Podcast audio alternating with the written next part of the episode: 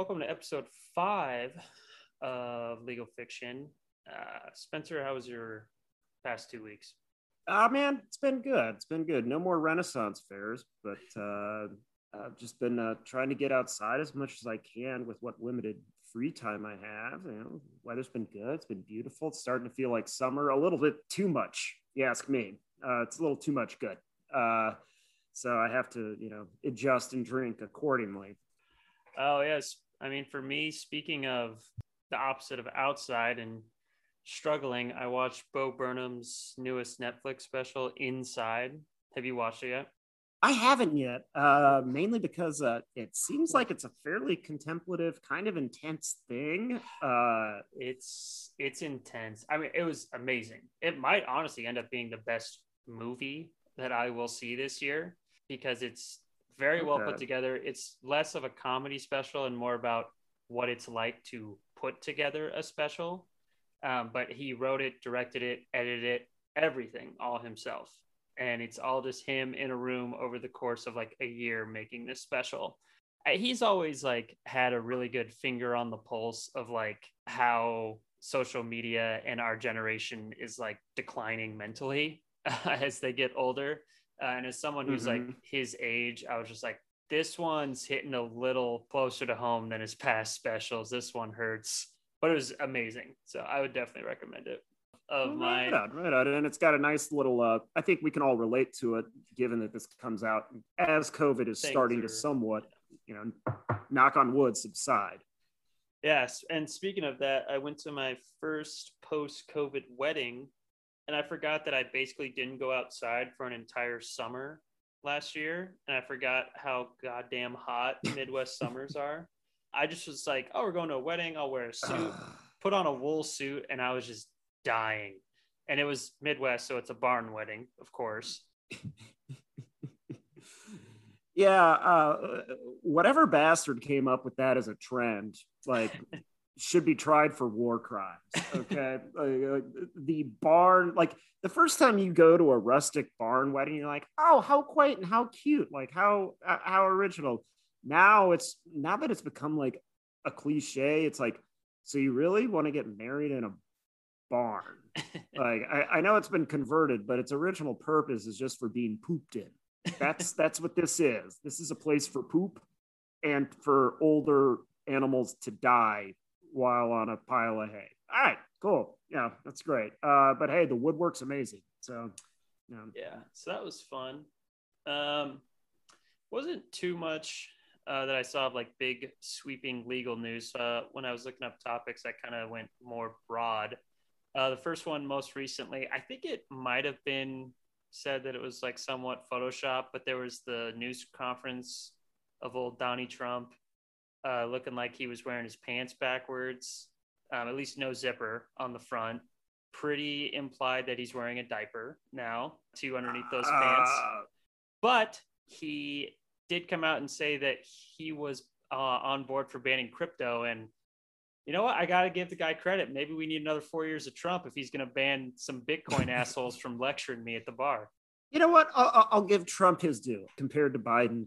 At least he's not afraid to actually take a definitive position on something. now, has he thought it through? No. No. Does he know what he's talking about? Absolutely not. Is he going to stick to it?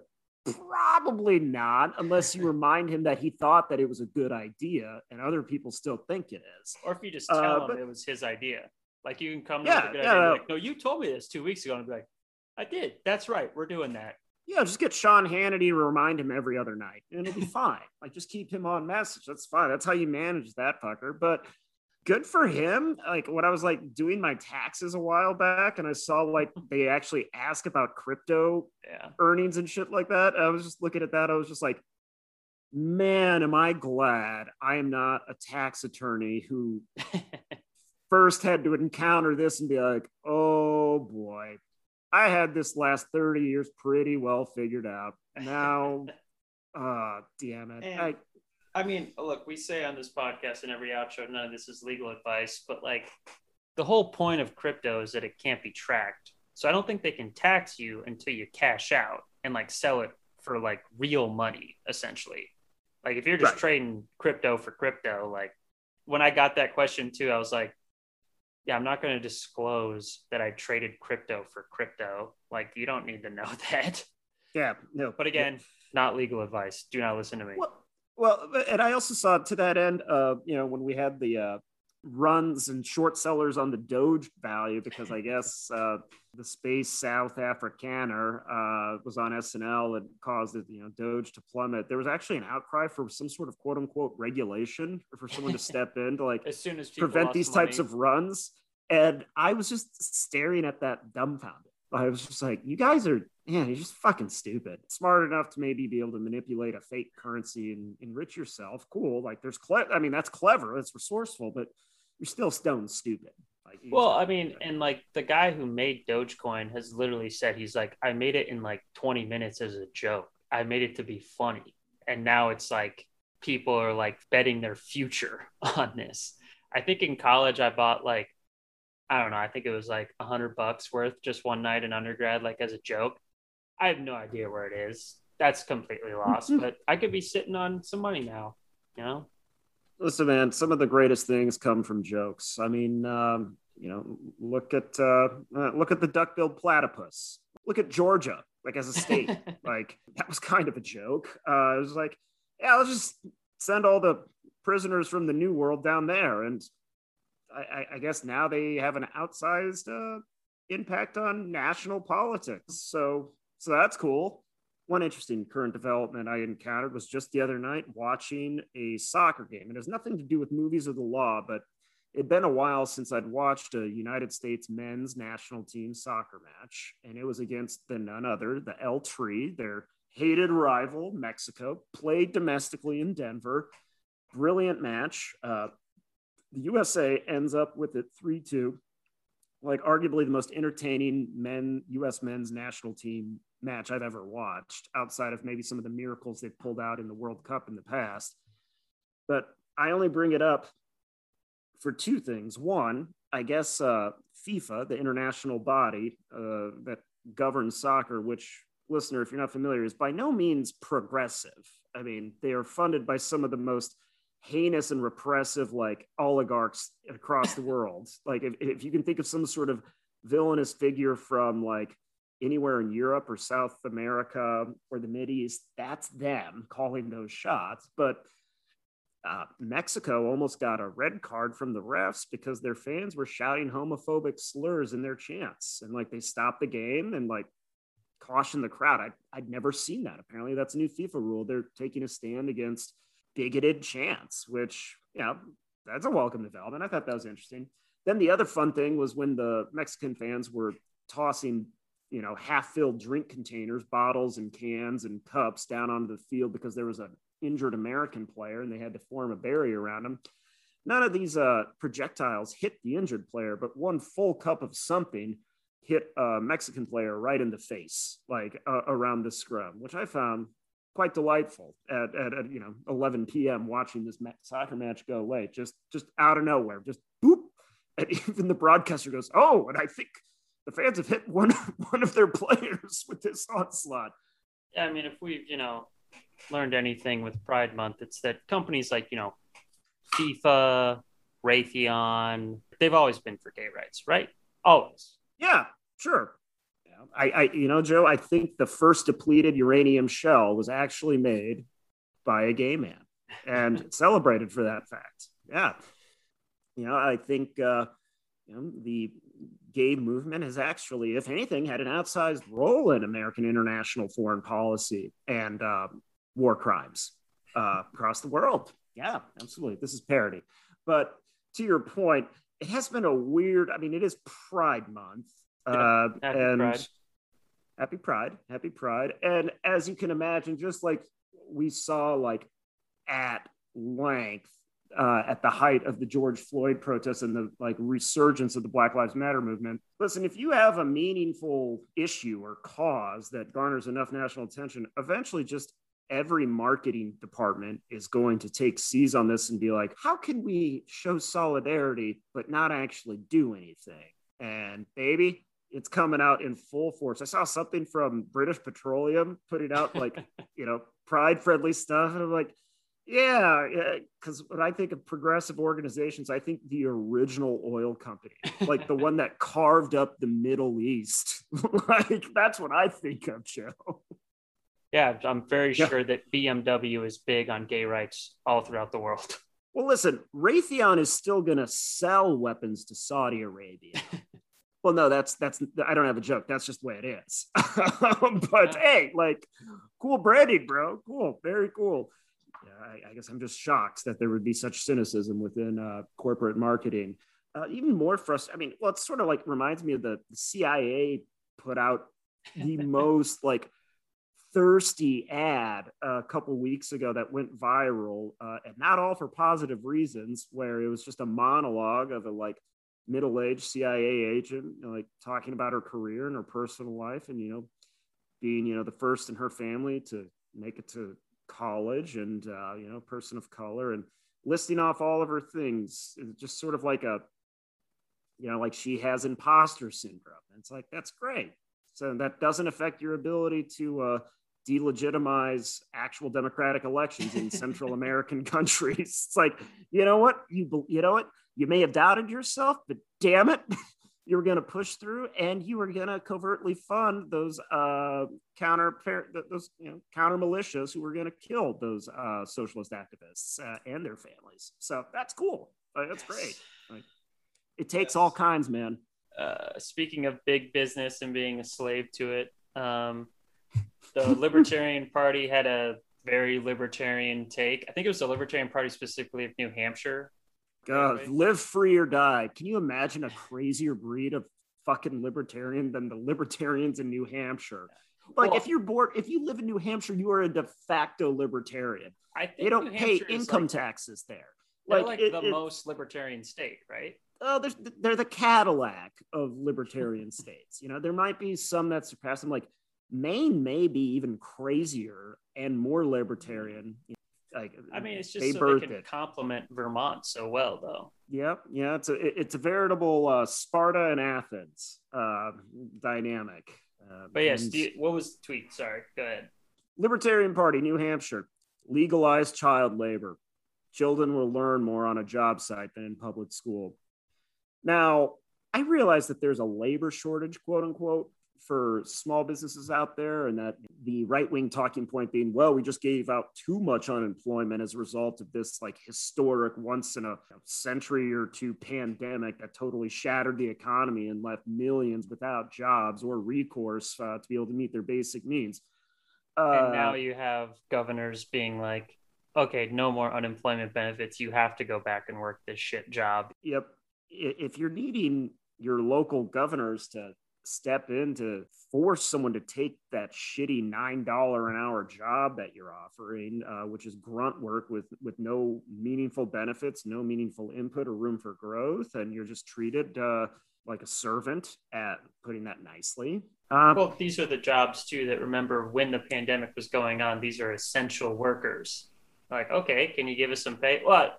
No, we'll just clap for you. Okay, isn't that enough? Yeah, yeah, no, uh, and all the PPE you could want. Well, okay, no, we said that, but we're not going to get you all that. Uh, you're just going to need. You're fine. You can wash a mask at home, right? All right, you've got the mask. It's fine. Just, just, just and wash it after don't every have to wear the mask when they're in here too. So no, no, absolutely not. Absolutely not. And they can touch everything. So like, just be careful. No, legalize child labor. Children will learn more on a job site than in public school. I, I mean, that is just a refreshing take uh, because these guys just finally came out and just said it. Which, hey, you know what? These are uncertain times, Joe. We, we we stand at the precipice of a new era and dynamic of American politics. So why not re-examine just bedrock foundational things that we moved past more than a hundred years ago, and, and not as just a matter of like decent of, of common sense public policy, but basic morality um, no, I think it's time. You know what? This is one of those situations where there are no dumb ideas, there are no stupid questions, Joe. I think we just put everything up on the whiteboard um, and, and, we start uh, reevaluating these things. You know, it was a very um, Burger King tweet. If you remember that Burger King tweet back on like International Women's Day, where they were like, "Women belong in the kitchen." And then their next tweet was like, and that's why um, we're trying to hire more women and providing scholarships for them. Because if you look at the follow up tweet to this by the Libertarian Party, they're like, at the very least, the minimum age to work is a states' right issue. Federal minimum work ages are unconstitutional. So it was like yeah. they made this statement, and then they're like, well, it, eh, let's walk it back and give a little bit maybe softer take here because like and I, am sure it was by design but it just looks so funny that they're like everyone just like you're an idiot. And they're like but there's an argument. It's like no no. Yeah just just shut the fuck up. Just shut up. Uh, but hey uh, points to the libertarians for staying on brand. They really hate age restrictions on everything whether it's uh, but whether it's uh, buying beer, working, or uh, the age of consent. Uh, it's just uh, it, it's problematic for them. And you know what? I think we should uh, put this on the whiteboard. Uh, both political mainstream political parties should uh, re- really suss out uh, whether or not we need these age of consent laws as are. I mean, you should be able to just contract that. No. I mean, I think we found the true reason why they want the work laws because all the libertarians have tired are tired of supporting their 12 year old girlfriends and having no dual income in their household. Yeah, yeah. I mean, the Etsy shop's only going to take you so far. So, uh, so moving on to uh, entertainment news. uh, there's two movies. Actually, they're both on HBO Max. Um, one has already came out. One is dropping the day after this episode drops. The one that drops, I'll start after um, this episode drops is In the Heights, Lin Manuel Miranda. Uh, it's about Washington Heights, New York. I, I think he, he's from New York, so maybe it's about his childhood or something. I think it's Puerto Rican. I don't know. I'm not the biggest fan. I, am probably eventually going to have to watch it because of my wife. I'm yeah. not too excited. What about you? Um, you're a good husband. I could care less. I'm not going to watch that. Uh, I enjoyed Hamilton within reason. I, I, I don't really understand like the, the the craze over it, other than smart people want to like celebrate how smart they are by liking something sometimes, and that's just kind of what Hamilton was to me. Was just sort of a performative, like, oh, it's amazing again, like, and it's a good show. Like, I recommend you go see it. I, I think it's like innovative. I think the music kicks ass. Uh, the story's good enough, uh, but like guys like like come on yeah like, i i wasn't the biggest fan of hamilton like i obviously he wrote a musical. I didn't like so he can talk shit to me yeah he's already beaten us on that. But like it just felt like a fever dream of a theater kid like what they would make as a musical. Like the way it's all like snappy rap talk and like smiling the whole time to the audience. Like it just i did not enjoy it. But hey maybe this one's good and i'll eat my hat. But so far, not really that excited for it. Conversely, yeah. though, on HBO Max coming out now is I don't know what it is in the full series. I think it's the third actual one in its line, but The Conjuring, The Devil Made Me Do It. I think it's the third Conjuring, but there's like six or seven in the U- Conjuring universe. Um, I'll probably watch yeah, it just because okay. it's a scary movie and I like it. Um, we'll say uh, Ed and Lorraine Warren cool story, but they were like the biggest grifters in the world. Uh, I think they're probably bigger grifters no. than you could say of Rosamund Pike's character in this. Like everything they said was bullshit, but it's fun. That's that's probably what I'll say about this movie. I uh, had plans to watch that uh, the other night, and then I read a basic ass review in the uh, local Gannett newspaper, and and like they were selling it for me and then i got to the bottom of them like wait so spoilers it it involves a waterbed. Hmm. All right. What's well, in the 80s man. Yeah. Yeah. So, i mean i, I will watch it. I, will just... watch it. I think it's a it's a fun i think it's a fun franchise. Like if you buy in and are willing to be like moved yeah. and startled and thrills like it's fun but like at, a certain point, it's like this is getting kind of dumb, but all right, let's go. All right, the movie this week is probably the most recent one that we have done 2020 film I Care a Lot. Good morning, Miss Peterson. I'm sorry to disturb you so early. The court has ruled that you require assistance in taking care of yourself. I'm fine. I'm afraid it's not up to you to decide. The court has appointed me to be your legal guardian. What? You have to come with me. And remember, I'm here to help. My name is Marla Grayson. I'm just someone who cares. Marla Grayson, you've had amazing success. What's your secret? There is no secret, Peter. She forces them into the home, auctions off their house, and uses the proceeds to pay herself. Because caring is my job. I will grab your dick and balls, and I will rip them clean off. Big deal maker. I know what you do here. Your hustle. Look at all these cash cows on your wall just leaking money into your account. But Jennifer Peterson, she's off limits. She has very powerful friends who can make life uncomfortable for you. How uncomfortable are we talking?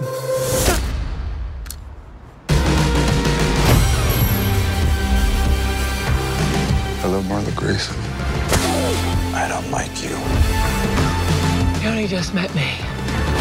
There's two types of people in this world predators and prey.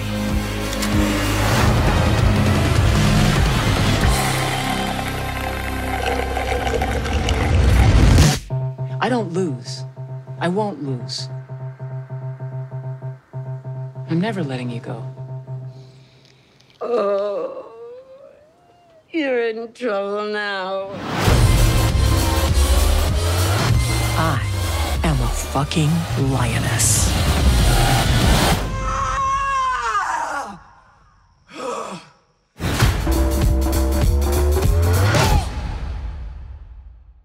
starring Rosamund Pike, Peter Dinklage, and Dianne Wiest, uh, among other prominent actors. Made some headlines because Rosamund Pike recently won a Golden Globe, I believe, for this one. Great. Big whoop de doo. Man, I've got two Golden Globes at this point and three Grammys. All right. Uh, but like I said, Okay. 2020 black comedy thriller starring Rosamund Pike. And it deals with the conservator and like elder abuse sort of worlds. Some of our uh, listeners are not law types and others are law types, but who, like myself, don't work in elder law. So, I mean, I think it's important for us just to sort of establish on the front end just what the hell like this area of the law is or involves. Like, what is a conservator? Yeah, yeah. So, like I said, she is a professional guardian, but she's also basically a con artist, is what we see in it. But basically, she's the one appointed by courts to oversee the finances and care of people, usually older, who are deemed no longer able to take care of themselves. So, you might get to a point where you know you have too many health issues. A lot of times, it is someone who's older who cannot make the sorts of health care or financial decisions so they appoint someone to do that for you. And a lot of times it's a family member, it's a spouse, it's a whomever. But in this one, it is Rosamund Pike who set up just a whole business doing this where she drains the assets of the people that she gets appointed as a guardian for. Yeah. And gets uh, pretty well paid for it, too. I mean, Yes. it, it seems like her rates are market rate. in this. She's just super effective at it. yeah. So Marla Grayson is her name in the movie. Um, it does say that it's ma- set in Massachusetts. I didn't really know that until I looked up the movie. Yeah, I only saw it from the driver's license and I saw the mass plates, and I assumed it was in friggin' Florida. Like, I don't know why, but I just did. No, you're right. That's like be- before I looked it up, I just assumed it was in Florida. Also because it like just looked really bright and like hot everywhere they were in the movie, so I thought it was like a Florida setting. And it's there's a bunch of elders, so Yeah, I mean, yeah, and you're absolutely right on the lighting. I don't think we've ever seen anything set in Massachusetts remotely colorful or engaging. There's always sort of that little hue of cigarette smoke and desperation between the camera filter and you, the Yeah, viewer. Uh, I, I guess we'll call that a uh, an Affleck esque uh, tinge.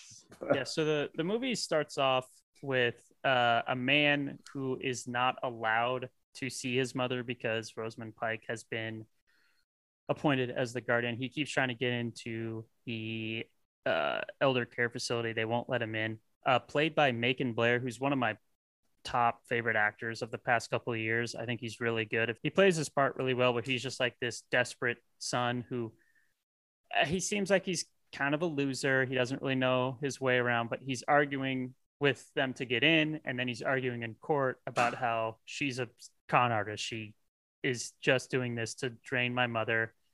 Uh, but she still wins. She is declared as the guardian, and he goes up to her after and he's like, I hope you get killed.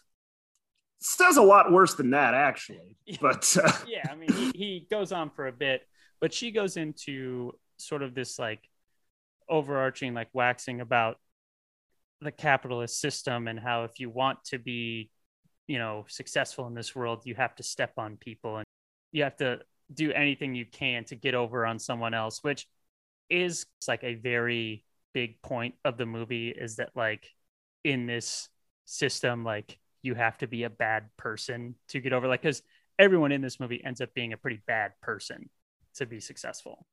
Yeah, and to that point too like we've seen this like this is not the first time you've watched a movie that where the premise like the entire film is actually premised on some sort of like self-involved monologue from the protagonist to like welcome you into their world or somehow justify their worldview whether it be a criminal talking about well there's things to t- you're either taking or getting took like in a mob thing like ray liotta like uh, or cop movie or if you're if you're brain dead and enjoy that awful sniper movie with the dude uh, you know, the dude who plays Groot in the in you know Galaxy of the Guardian movies. Um, Vin Diesel.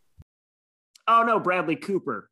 But like, or if you're like, yeah, if you're an American sniper and you look at the world as met involving wolves and sheep, and we're the sheepdog, like, oh, well, what a nuanced take, you psychopath. Like, my point is, is like, it's an effective narrative tool and does set a scene for you, but I hate it as a tool because it's asking you like by going through that as a viewer you just sort of accept their premise being like oh yeah i guess that's right. Yeah oh okay fine. And as you will hear me complain about throughout this movie i mean it's a toxic movie. It is amoral not immoral. It is amoral which i know uh, leave it to me to, to get on a friggin' high horse but i don't know I, I think it's just garbage and i think it uh, I think this movie could be done better and less in a less toxic or amoral way. But no, they just kind of went for the American Psycho meets elder law and probate. Let's go. I took it very differently. Like I immediately saw it. I'm like, I'm supposed to not side with this person. Like I, I was like, this is a black comedy where like they are a bad person and they are the personification of what you should not do. Okay. Okay. So these are our these are our uh, competing views or theses. Uh, viewer, uh, consider both and consider also what you feel about it. If you've thought about this at all, if you just uh, as we go through the plot and what happens where doesn't happen, um, and see who's right. Okay, we'll have a little judgment on this. Uh, okay. Uh, so she has a partnership with a like doctor, uh, Dr. Karen Amos, who basically just brings her new old people who's like this person like she's starting to have some memory issues so maybe you could get one over on her she has a new one played by dianne wiest uh, jennifer peterson she's like normally she's actually pretty healthy but she's had a couple like memory issues that i could probably flub enough to a judge that you could get appointed as her guardian uh, they immediately get like an emergency hearing which that was one part where i was like man like this doctor had to really lie in the situation to get like an emergency yeah. hearing that like she is not able to take care of herself. So they like get all this emergency hearing done. Marla immediately goes to her house, says, "I'm your guardian. You need to come with me." And she's just like, "What? No, leave me alone. Get out of here." But they force her out because of the cops. She's Dianne Wiest plays that beautifully too, by the way.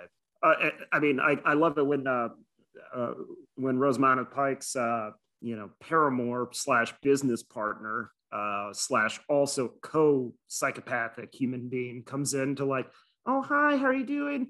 Uh, let me help you, and just touches her. She and, and she says, "Don't touch me, like just don't touch me." And that was a, I thought that was like a very. She wasn't overacting or anything. She was just a very human, frail moment, being like, "What are you doing? I can't believe you're in my house, but and now you have the gall to touch me. Get off. Like, I don't know. I thought that one actually like kind of set the tone for me in terms of like, okay, this is there's going to be a human element to this movie throughout. Yeah, uh, and what I did like along with the like the well playing by Dianne Wiest of just like confusion and like anger there was the part where Marla says like once she saw the cop she went along because most people are pushovers and I was like that's probably true for a lot of people. Like if you like were like, "Hey, I'm here to take you," and you'd be like, "No," and then they're like, point to the cops, or you, a lot of people would be like, "Oh, they're probably right. Yeah, maybe I do need to go with them." so uh, she, they immediately put her into this elder care. They take her phone so she can't call anyone. They start selling everything in her house. They start remodeling the house to sell it. Uh, while she's going through stuff in her house, she finds a key she then goes to the bank as her guardian. She's like, I need to get into the safety deposit box that this key opens. I guess since she is the guardian, she can do that. And it seemed a little iffy, but I was like, I guess if she has all the power of a guardian, maybe she can. She goes in, she finds that there's diamonds stashed in there, which immediately for me would tip something off like maybe this person isn't just some like random old person with no family, but uh. she doesn't uh, she doesn't think anything of it at least at this point uh, a guy shows up to the house while they are remodeling it and asks for Jennifer Peterson, and she's just like, "Oh, she she moved," and she the guy's just like, "Oh, okay," and he leaves, and she's like, "Who who are you with?" And he just doesn't answer. He leaves. He immediately goes, and that's when we're introduced to Peter Dinklage. Hell yeah, Peter Dinklage, Peter Dinklage, Peter Dinklage, Peter Dinklage, Peter Dinklage, Peter Dinklage. Sorry, it, uh, he, he's boss in this movie. He's oh, great. I love him, and I like that. Like he's doing this role. Like for for the longest time, like he would only do roles that like his appearance made sense for. Like they're like, well, mm-hmm. we need a small person, and now it's like, no, he's just he's Peter Dinklage. He's a good actor. He can play this part. Yeah, and maybe maybe it's just because like a game like like a, a normal human being. I enjoyed game of thrones and i enjoyed him on it and i'm familiar with him and other things too but you know oftentimes when a you know little person is cast in something it's sort of like a statement or you you at least be like oh well that's interesting to, to do that. But with this i was like nope. Okay no yeah so he's the mob boss. Got it. Like didn't think anything of it. Like and really the movie doesn't make much of it either. Mm-hmm. Like there's no like there's no jokes about it. There's nothing like he's just he's a scary mob boss. Yeah don't fuck with him. Which i do like how he plays this mob boss because he's like a mob boss but also like a very like millennial mob boss where he like he does like yoga and like weird workouts and he drinks smoothies every day. And like it's just it's a very funny like he's like this like vulnerable like emotional boss at the same time uh, so he plays that very well. But the guy immediately comes to him and he's just like, she's not there anymore. And he's like, he didn't think to ask where she was. And so he forces him to go back out and look for her again. They find out where she is. They find out that this all has happened, that she has been appointed as the guardian. They put her in this home. She has no contact with anyone. So he immediately says, All right, send Dean. Dean is just mob's lawyer. And boy, isn't he? I love this character because he does so well from God's Not Dead 2, where there was no thought put into like production and costume design. They immediately went to this where they thought of every single detail in production and costume design because it's like this guy is dressed and you're like, that is a slimy mob lawyer. He's all dressed up nice and trying to intimidate her. His suit could bring down an airplane if the sun hit it right. Like, I mean, that, it's just ridiculous. And he plays it, you know, as a modern mob attorney should look and act. It's not like, you know, your attorneys that you'd see as extras in like Goodfellas or Scorsese's. He's just like kind of fast talking, charming, warm, and engaging. But at the same time, he's got a hint of something malevolent behind his eye. And it's not him, it's just he knows who his clients are and, and what he represents and what they're willing to do if uh, extrajudiciously, if you will. Yeah, Like, like, he could make you very uncomfortable, and then let's just say you won't be comfortable or uncomfortable forever after that. She's like, "So we Uh, dead?" And he's like, "I I didn't say that. Didn't say that." That was great. That was such a great way of doing it. Uh, so then he he tries to offer her, I think it's like 150,000, and she's just like, "Well, if you're offering me 150, you could give me 10 million." And I was like, "Damn, all right, all right, that's a negotiation tactic." He then takes her to court to try to get this guardianship dissolved. Which again, this is a thing that I uh, noted in costume design here was he's dressed like in this like bright like white suit, like just looking so flashy.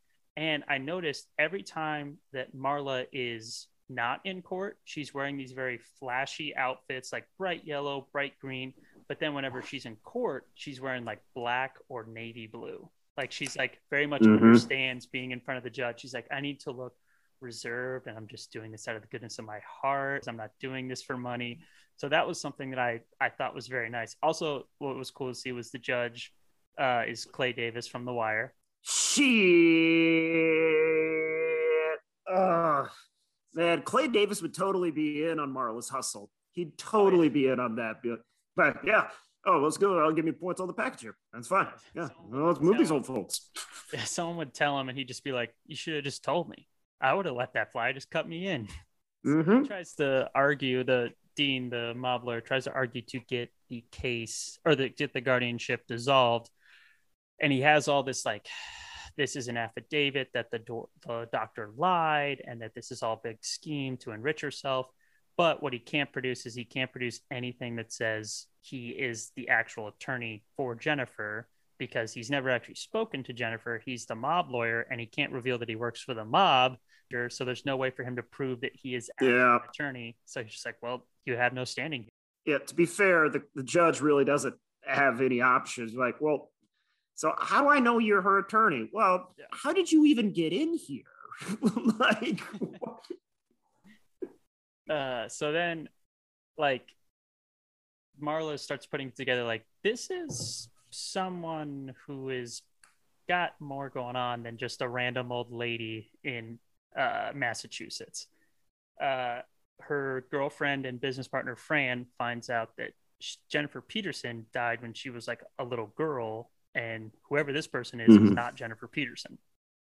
She took that identity, so she goes to her. She's like, "Tell me who you really are," and she just she won't tell her. But she was like, "Wait, Dean came to see you." She's like, "Oh, you're in trouble." She's like, "People are gonna mess you up." Marla then is like, "Okay, like," which again, this this elder care facility is terrible because she's like, take away her like food and like water, like limit her, uh, only let her go out for like an hour every day, so I can like basically Mhm. starve her out.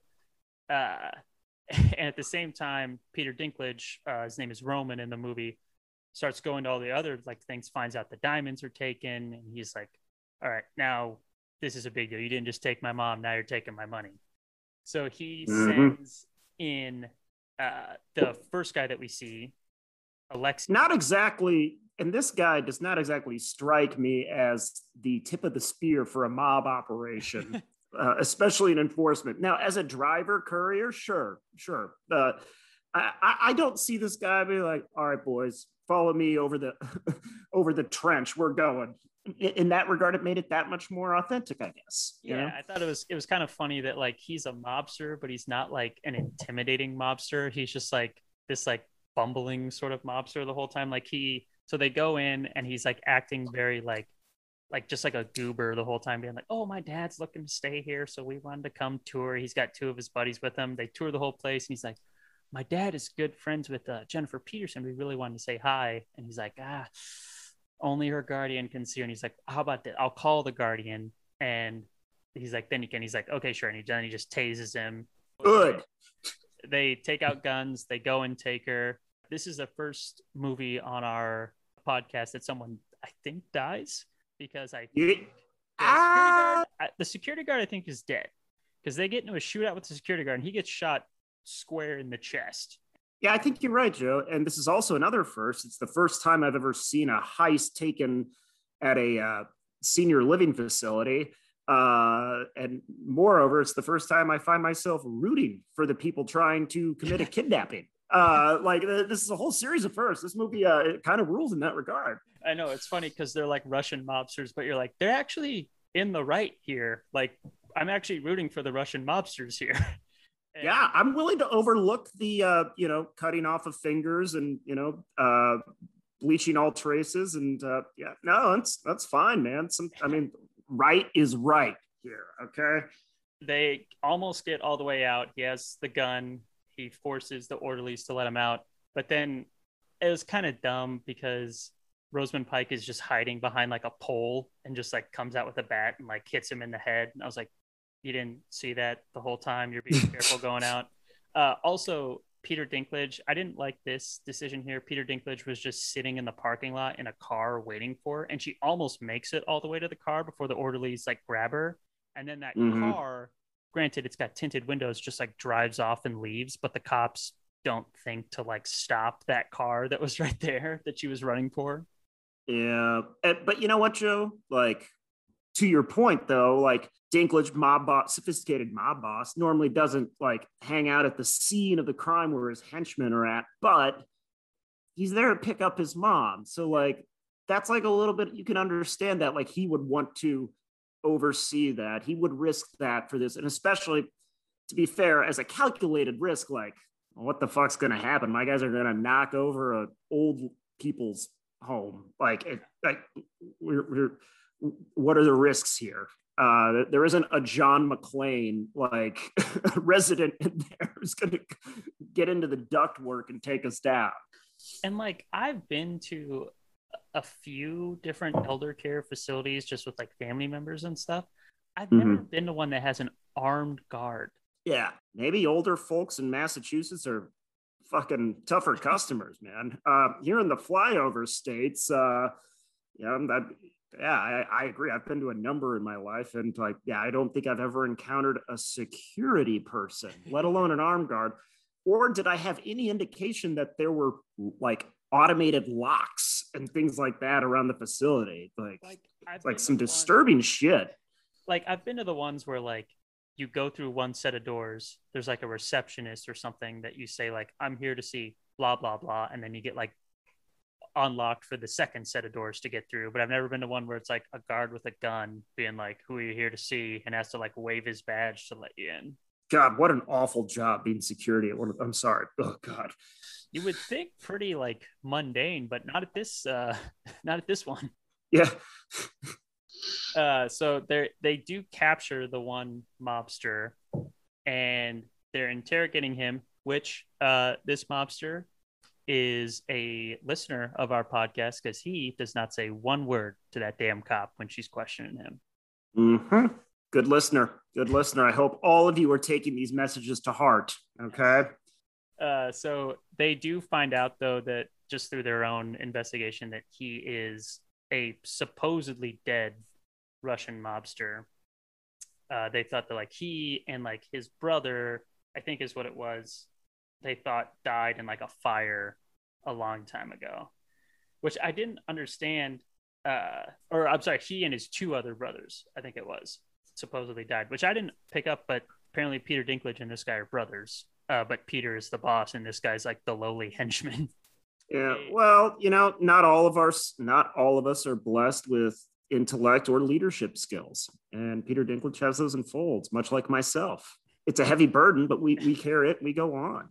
So Peter Dinklage is very unhinged, angry at this point. So he just sends a henchman. I don't necessarily know how he found out that this doctor was. Maybe he just knew that that was his mom's doctor, but he sends a henchman to the doctor's office, has her killed as like a message to Marla. Good.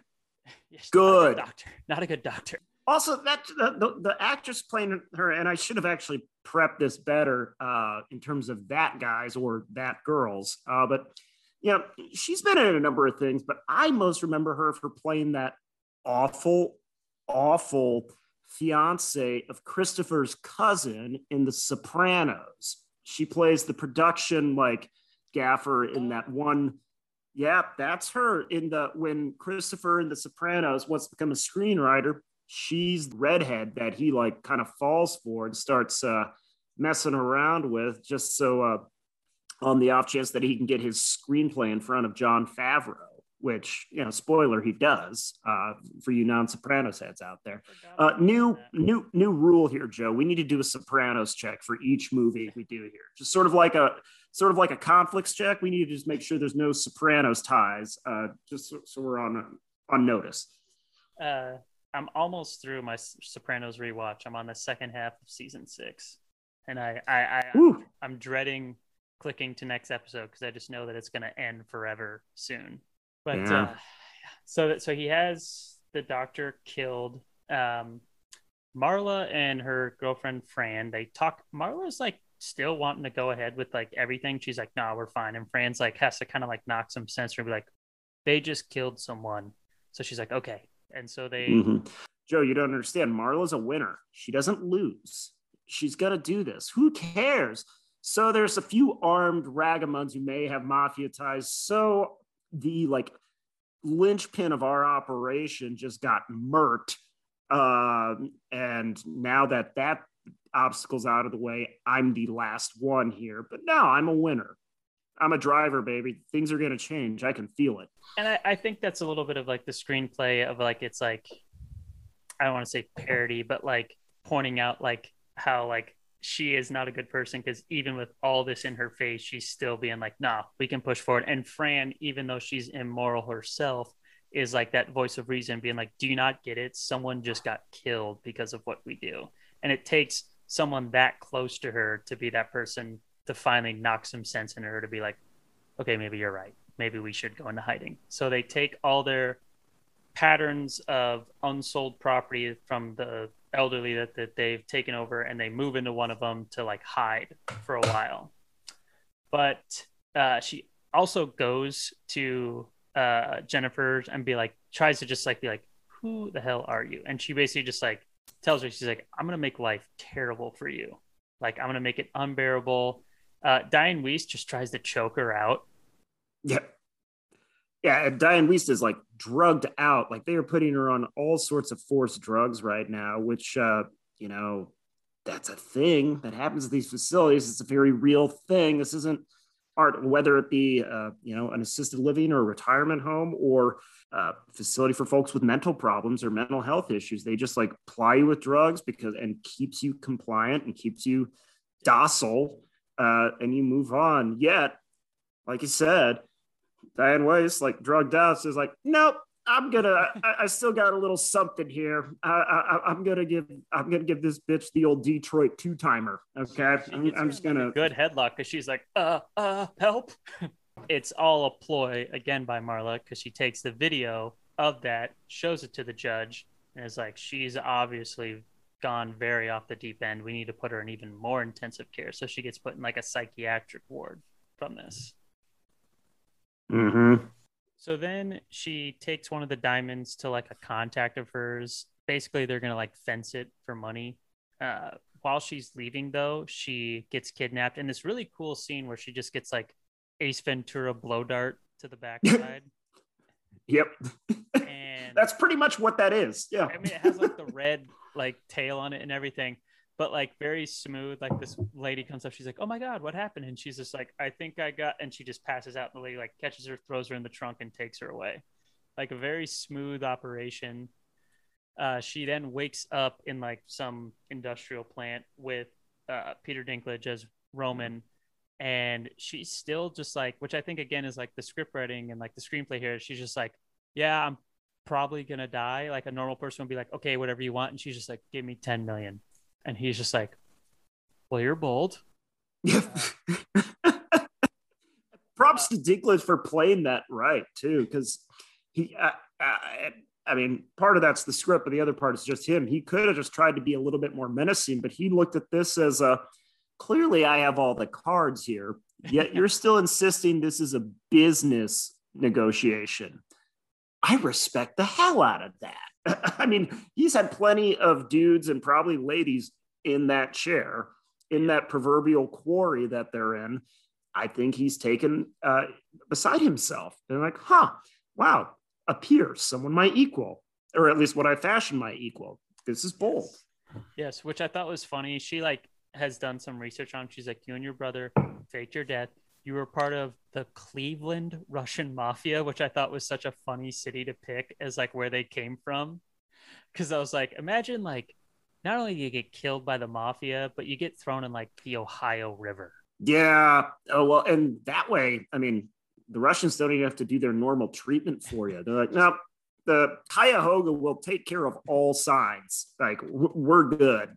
it's like, don't worry, everything in that river, they won't find the body. It'll get eaten away. He, he balks at her offer, like he's just like very, uh, very bold, but I'm still gonna kill you. So they chloroform her and knock her out.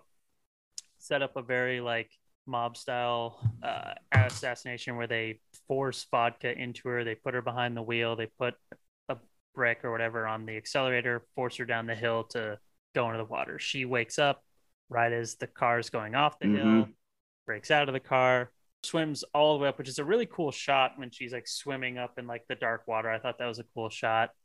She gets all the way to the shore and she like screams because she's just like I think that's like honestly her breaking point where she's like maybe realizing maybe this isn't worth it because at the same time she like rips out a tooth from her like mouth. I think from when uh, Peter punched her in the face. Yeah, that gas station scene is uh, is intense. It's sort of like that, she's just down to it, man. That I think is my favorite scene in this movie because it's so funny, but also like so like just like menacing at the same time.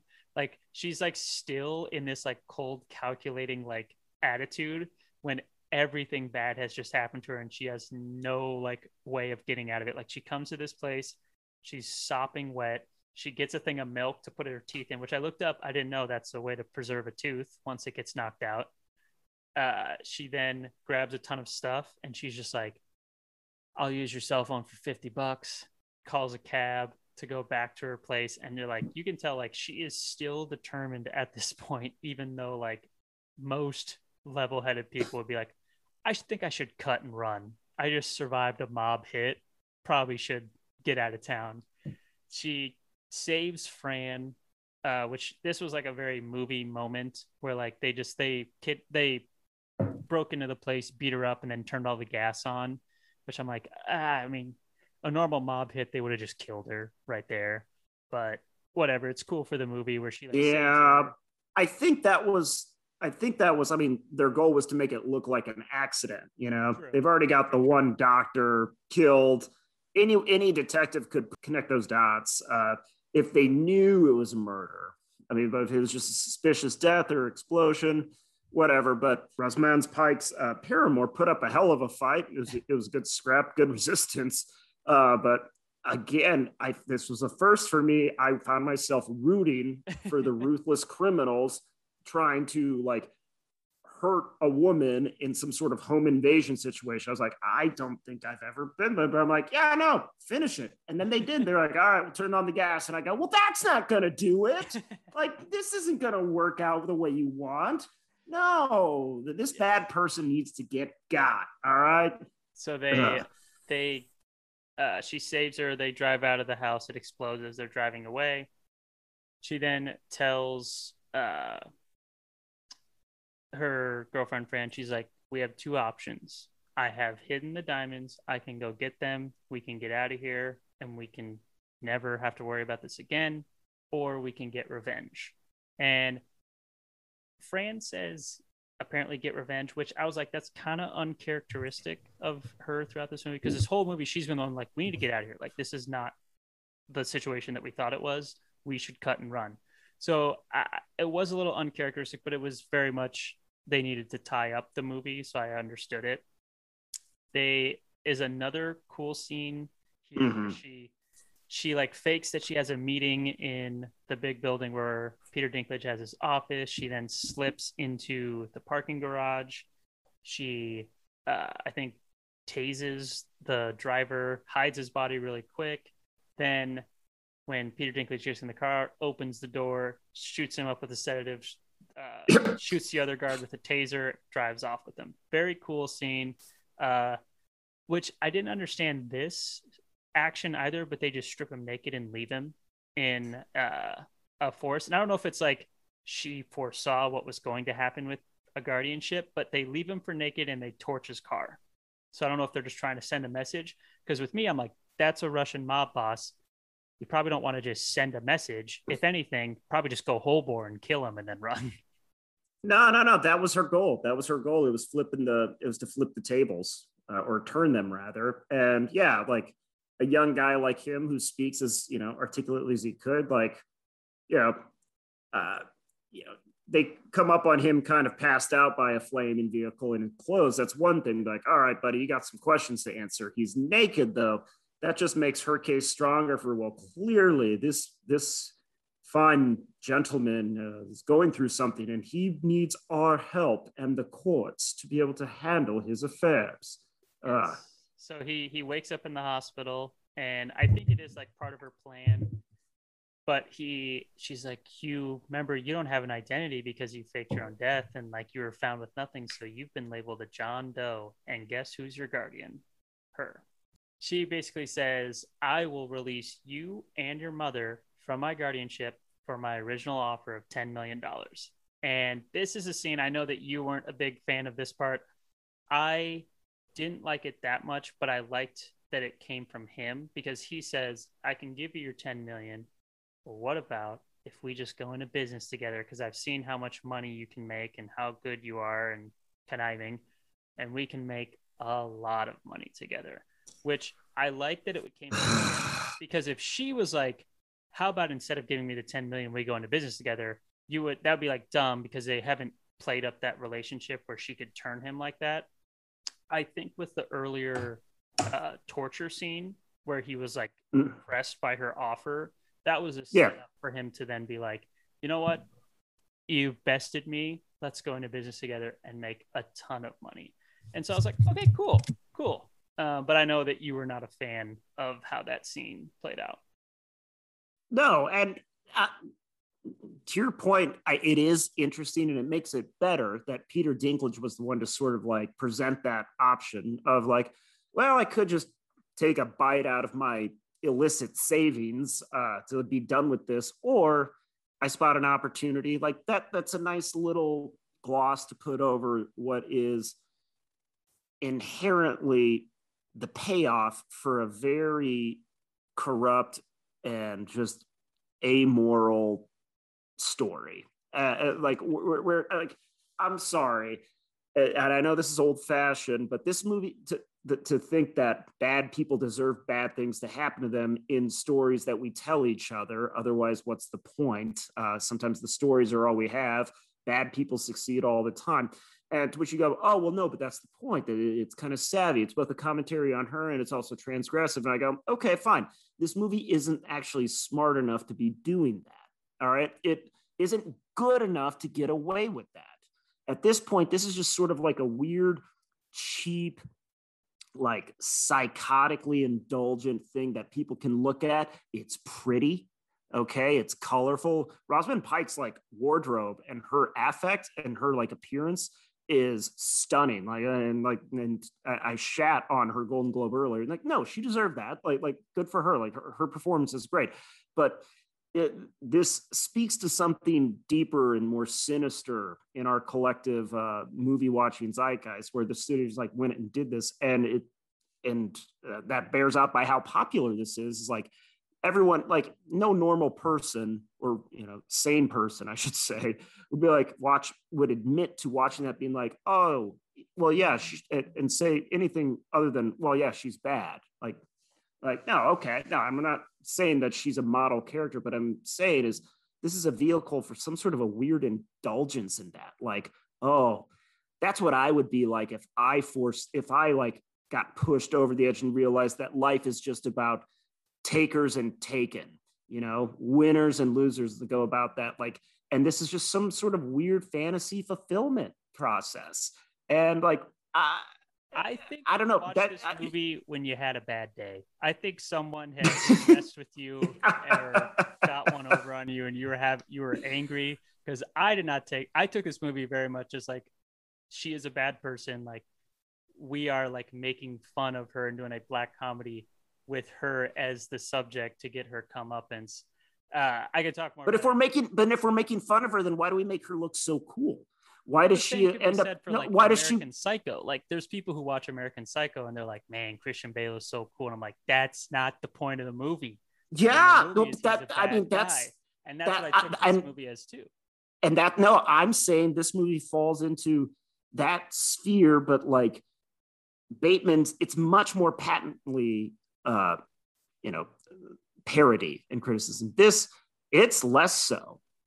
Because for one thing, things don't work technically work like out for Bateman. action. I could see that, but I, I think Yeah. the sentiment is still there. It's not executed as well as American Psycho. Okay, eh, okay, and that gets and that gets my point. Then what I said earlier, like this could be a transgressive or interesting commentary thing if it was done better, but it's not. It doesn't hit those points. It's just trying to piece together the plot real quick, make things look cool, make sure everyone knows their lines. Bada bing, bada boom. We got a friggin' movie from Netflix. I think that's where it suffered too. Was it was a Netflix movie, and Netflix movies always kind of have that sort of stigma. It's like if it's good, it's really good, or it's just like, well, you had fun. And so I think like I think Netflix movies like they have that where it's like, oh, maybe it's just like it's a movie that's fun to watch and no harm, no foul. But they they'll never be like that sort of like. There's not a Netflix movie that I can think of that came out that's like this is the pinnacle of cinema because they just they unfortunately don't have that sort of like pomp and circumstance around their releases that like other studios do. So I think that maybe made it suffer. But to continue with the plot, she accepts this uh, position as the CEO, which I thought was kind of weird that he made her co-owner. I'm like, really, you're going to give her all that control over the business too? But Mhm. she becomes like super rich and powerful. She's there's this whole like ending uh, monologue by her where she talks about like essentially she is a winner in this life and she has done everything and she's ready to t- like she took her chances and now she's a billionaire and all this. Uh, but as she's leaving that TV show for her interview, which I thought was kind of funny, um, the interview is very clearly on like a CNN or like MSNBC Money. Uh, CNBC, I believe that's, That's a CNBC, CNBC standard or Fox Business. Uh, and I thought that was handled very well, and I thought it tied in well nicely with her closing monologue. And I thought it was that was good commentary in that it presented her with her public face, super coiffed, Oh, like yeah. as you put, like well dressed, but not brashly so like, oh well, this is a you know, this is a uh, Sharon Sandberg or whatever her name is from Facebook. Like this is like a leading business figure, and look at her, like she's well spoken but reserved and plain, and like, oh well, isn't she likable to you, the viewer watching the news? Uh, you don't think much of it. When in reality, to get into that seat, to be getting asked about, so how much money are you worth right now? I can't believe it. You have to be uh, most of the time a cunning, ruthless Oh, throat yeah. stepper. Like, and that's what she is. So what I thought was funny was it's very clear, like you said, a CNBC like very large scale production. But then the studio she's leaving is very clearly like a small local news station, which that was one point I was like, that doesn't really make sense. That's not like where CNBC would be headed at. Uh, so Nope, she- you're right. You're right. so she's leaving that. She has like a Ferrari or something that she drove up for the interview. So they're leaving to uh, to get to their car. Macon Blair, guy from the very beginning who was barred from seeing his mother, he's just like, "Hey, bitch!" And he walks up, and she's like, "I don't have time for you." And he just point blank shoots her right in the chest. She starts bleeding out. There's still some of her monologue playing at this point. He gets tackled by security. She bleeds out and dies right there in the parking lot, which I thought was a nice sort of like ending to the movie where it's like she does have some sort of comeuppance at the end of the movie. There's an argument to be made like, is that really a good punishment for her? Like, did she really ever suffer? Did she really ever see any sort of like punishment for her actions? No, honestly, not really. She just got shot No. at the end, which I thought was kind of like a good, but also like not good, which is why I liked it, where it's like, yeah, she deserves so much more punishment than that, but like she got away almost like Mhm. basically free. And the person who really suffered the most was Fran because she like had to be along for all this stuff because she loved her, and then she has to watch her die. So it's like, Oh, bad Fran's Fran. awful. She's evil. She's the henchman, man. but I did like how it was like it wasn't a satisfying end to Rosamund Pike's story because you're like, ah, she deserves so much more there. So and it seemed a little stilted and abrupt how it ended, which can be effective in a movie, but I like that's an abused. I think that's an abused trope uh, within films it'd be like, oh, hey, remember this guy from the opening scene that you totally forgot about because the stakes have totally changed. We've taken you through all these winding plots, and this comes back and gets you. Like, listen, like on paper, yeah, that's a great trope, but it's been done a million times, and it just kind of stood, stood to me, given the st- the weight of what this woman has done and is planning to do. It seems just sort of like a little cheap, like, oh, you see, there's your moral lesson. She got shot. See, she she uh repped what she sowed. But for me, I was like, oh, that was kind of cheap, man. Yeah, but that's, Uh, that's what I like. Where I was like, it wasn't really like a moral lesson. Where like some people might look at that and be like, well, she got shot in the end. I'm like, yeah, but like that wasn't a good enough punishment, right? For him, which is what I kind of liked about it. So Yeah. that's You know what this movie is? This movie's arc is, and I just realized it while talking. This movie is the bizarro American Beauty. Okay, now hold on. Uh, and caveat: I am by no means endorsing uh, Kevin Spacey uh, and his problems. that's a Also, he may be having a movie coming out here soon. Way to go, Kev. Way to way to rebound. Jesus. American Beauty starts out with that monologue, much like hers, sort of like detailing his, but instead of him, instead of being a boss, like takes no prisoners, there's only winners and losers, and I'm going to win, is much more sullen and kind of introduces you into his very unspectacular but inoffensive life. And then over the course of the movie, you know, things go sideways and get weird, and he, evol- he, he evolves or devolves, however you want to look at. it. And then once you feel that you've kind of reached a, oh, so this is how it's going to go for him for the rest on, uh, then just out of nowhere, just someone comes up and just shoots him. And that's the end of the fucking movie. Like just that abrupt thing. And then fades out with that sort of monologue, you know, sort of being like, oh, well, I'm dead now, but here's the thing. like, I don't know. So that's that's the the end of the movie. Um, this is kind of a more not as much legal movie as ones that we've talked about. It overarching like talks about like the elder law and like conservator industry.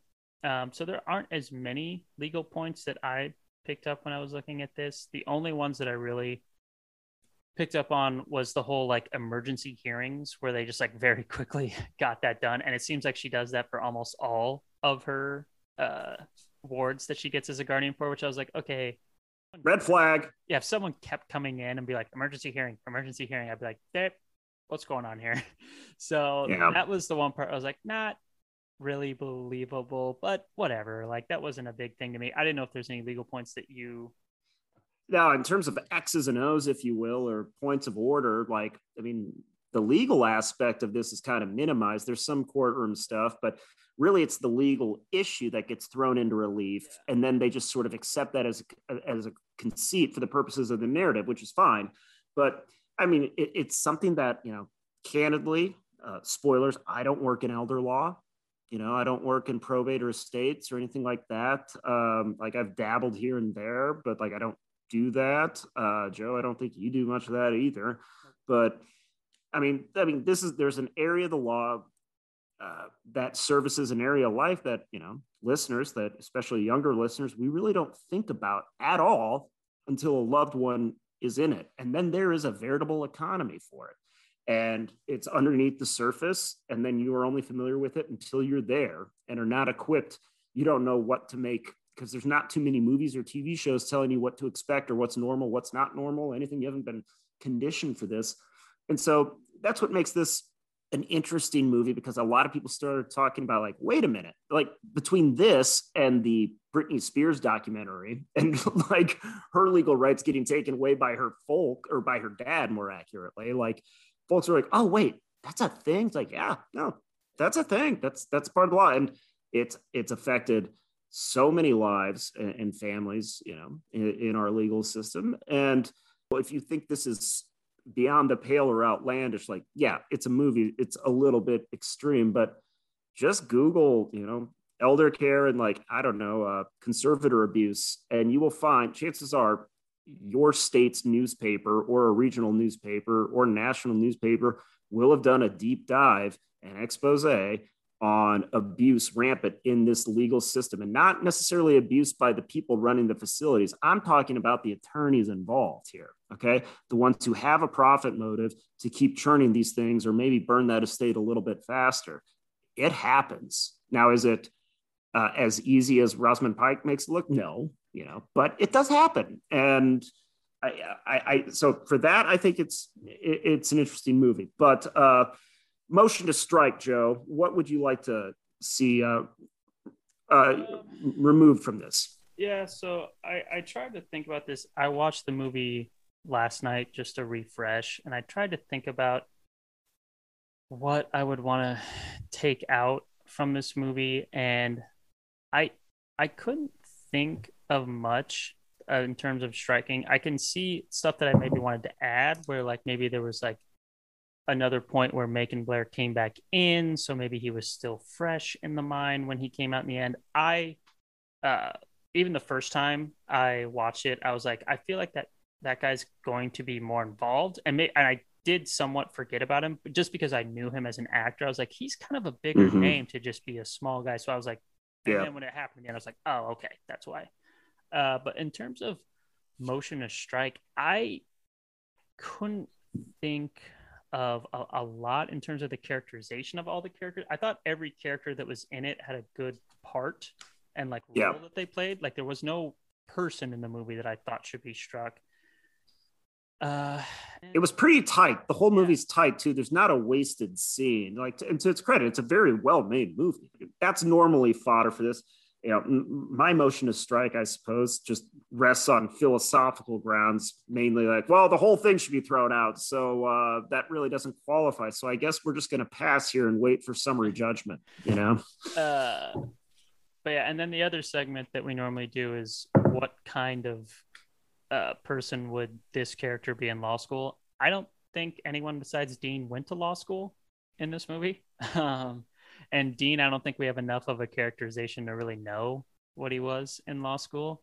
So I don't, unless you had some thoughts on maybe. Wait, so you don't think Rosamund Pike's character went to law school? I think she's just a professional con artist, like because you don't need to be an attorney to be a conservator. Like you can just be someone who is well equipped to take care of someone. So I, I don't think that she went necessarily went to law school. She bills like an attorney she she bills hourly and all this stuff, but you don't need to do that to be an attorney. I, I yeah, I, but I I think she's clearly it's implicit that she's an attorney on this. I mean, see, I just thought she was like she's a professional con artist, and she just like somehow because there is a scene with her mother, or at least they show her mother, and they're like, "What about if we go kill your mom?" She's like, "I don't give a shit about her." So I think that kind of like played out where she's just like she didn't have a good home life so she just was one of those people that was like, I'm going to get rich or famous all on my own and I'm going to do whatever it takes to get that. So I just thought, saw her as like, she's a, she's a hustler basically. Yeah. Okay. Okay. But I'll, I'll buy that. Law school, I guess, because I didn't have that. What did you think she would have been? I mean, she went to law school. Uh, she wouldn't have been an outspoken person. She wouldn't be a, your typical gunner or anything like that, nor would she be some sort of activist in student organizations. She wouldn't be, uh, but nor would she be pretending to like be try- being trying to save the world. I think she would just uh, reflect whatever group of you know law students or professors she was around. I think she would smile and I think she would say the right thing, which is often the fewest things possible, and then just uh, learn. And then in any interaction she's in is just sort of like surveying and learning and exploiting and looking for, like you said, she's a hustler, looking for, uh, you know, looking for scams, looking for marks, looking for looking for outs. Yeah, so, yeah, she would definitely have the best outfits in law school. Yeah. So then our final uh, on this is does this movie pass the bar? Our scores from zero to 100. Uh, passing the bar is an average of over 50. Uh, Spencer, what what is your score on this movie? I, I think this movie, my philosophical and thematic critiques aside, I still think it's a good movie. It's a fun movie to watch, uh, even if you're pulling your hair out at things at times. it's well made. So, like, I'll give it a, you know, like I'll give it a 70 I'll give it a 72. 72. Uh, and that's me weighing into that's the classic. Uh, you know, if you're taking the bar and the bar examiner goes, "Good lord, I'm disturbed by your answer to this and how you got there," but then I checks notes. Well, you backed it all up. So I guess you're going to be a future uh, Supreme Court justice. Welcome to the bar, Mr. Scalia. Um, like that's kind of how I see it. Like, and, and the law parts are you raised some small quibbles here that are valid. Like, is that really how that's going to go? But like, it's not so egregious. To be like, it's not like God's not dead too, which. which like they did no legal research whatsoever. Yeah, and listener, listener, if you have uh, skipped the God's Not Dead 2 episode just because you saw this one, be like, oh, I know that movie. Oh, listen, by all means, go back and watch that just so you can listen. Like, it's that this was an evening's entertainment. Uh, yeah, I care a lot. That's fine. God's Not Dead 2 an experience. It'll carry with you uh, for bit. But yeah, uh, I'll give it a 72. Passes the bar. Uh, not my favorite movie. In fact, well, it's definitely not my favorite, but uh, you know, I think it's good enough. And uh, yeah, you should watch it. Yeah, yeah. So I came in just a little higher than you. I gave it a 79. Uh, I thought it was very such a softy with your ratings. Jesus. I I I really enjoyed this movie, and like I said, I came at it differently from you, where like I saw it as a clear like they're framing it that this is not a good person and you should not be like this and I, I, and I took it as like when when like I said someone watches American Psycho there's some some people who watch that movie and they're like this guy's so cool this is like a sleek suave guy and it's like that's not the point I thought that's what this was but American Psycho if I were to grade it would get a much higher score than this because it wasn't executed as well now, I also may like this movie a lot too because I just had to watch God's Not Dead 2, where there was no thought into the screenplay or the production design. And then I went and watched this. It's true. They thought about a lot, a lot of things when they made this for like well, how she dresses in court compared to how she dresses in front of her clients. Uh, the characterization of her vaping uh, just there was a lot that went into this. Peter Dinklage was awesome. Dianne Wiest was awesome. Rosamund Pike obviously won the Golden Globe for it. Eiza Gonzalez, I thought was also very good. So she was really good. Yeah. I, I I could I couldn't place her in anything else. I thought she did a really good job. Yeah, yeah. Uh, and then again, Macon Blair, I've already said, but love him. Uh, so yeah, I gave it a 79, and I I thought it was a good, um, fun movie. It was better than a lot of Netflix movies that are out there. Oh hell yeah, hell yeah, absolutely, one hundred percent you watch and you're like, that wasn't good, but I didn't pay it, buy a ticket to watch it. So, okay. But this one, you can be like, not only did I not buy a ticket, but I enjoyed it too. So I think that's, that was a good thing. And it moves quick. It's pretty. It's enjoyable to watch. Uh, moral quandaries aside. Yeah. Yeah. And I mean, Rosamund Pike is so cool. I mean, she is the perfect person to play like a cold, conniving person like that. So Rosamund Pike's biggest roles have been this one, Amy in the uh, uh, you know in the Gone Girl uh, adaptation, and she plays that one beautifully. But I remember watching Gone Girl, being like, "How do I know her elsewhere?" And my first introduction to her is as Miranda Snow, and I think it's the last Pierce Brosnan uh, James Bond movie, Bond Die Another Day, the one with Halle Berry and like Halle Berry rightfully got all the plaudits for being the Bond girl in that one, but like, oh no, no, no, it was actually Miranda Snow, played by a younger Rosamund Pike, like who was spoiler, uh, you know, a double agent and the actual villain, and she played it to a T. So she's very good at playing severe and scary, and she will get hers. Yeah, uh, she definitely has a type at this point. My first experience, embarrassingly, was I hadn't seen Die Another Day yet, my first experience was watching her as the doctor uh, or Samantha. Samantha was her name, Dr. Samantha Grimm in the Doom movie with Karl Urban and Dwayne the Rock Johnson, which not a good movie, oh. but fun. you saw that? I saw you, that. Did you did you love, pay money to see that? No, did you pay money? I watched it on like FX or something. Uh, but okay. but I loved the Doom video game, so I was like, oh sweet. And then I watched it and I was like, Ugh even as a kid, I was like, not that good. Fun, but not that good. Yeah. So yeah, final thoughts uh, for myself. Good movie, very enjoyable. Misses on some parts, but a very tight movie. I would encourage everyone to go see. My only other final thought is, uh, you know, we have merch store, so uh, by all means, if you want to, if you want to sport your favorite least known legal podcast, uh, get yourself a hoodie. Get yourself a don't talk to cops face mask. I know face masks are going out of necessity, but hey, you never know when the second round of Rona is going to hit, and we're back to this crap in six months. All right, so uh, you know, hit the merch shop, see what's up. Uh, yeah, that way we're at least know that uh, folks care enough to actually spend money uh, because we're not asking you to pay any money for this because it's free because we love you. So yes, help me pay off my law school loans, baby. All right.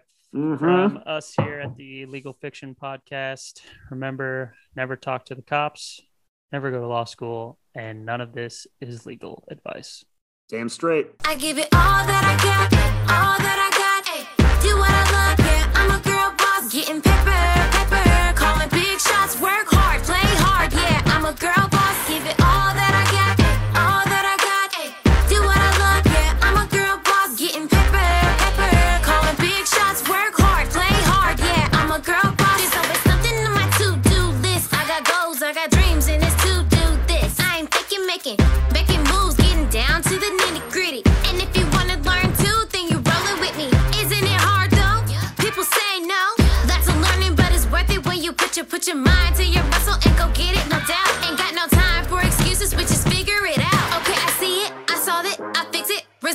No matter what the problem, yeah, I'm on it. Cause I, cause I, cause I see it, I solve it, I fix it, resolve it. No matter what the problem, I got it, yeah. I give it all that I got,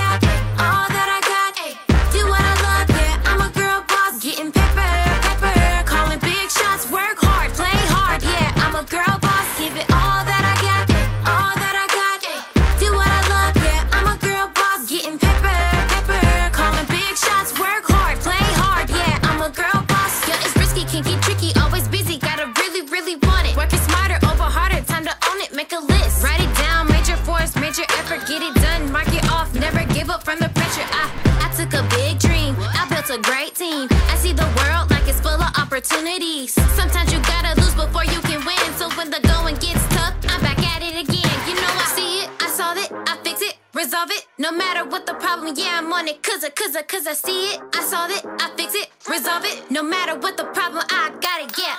I give it all that I got,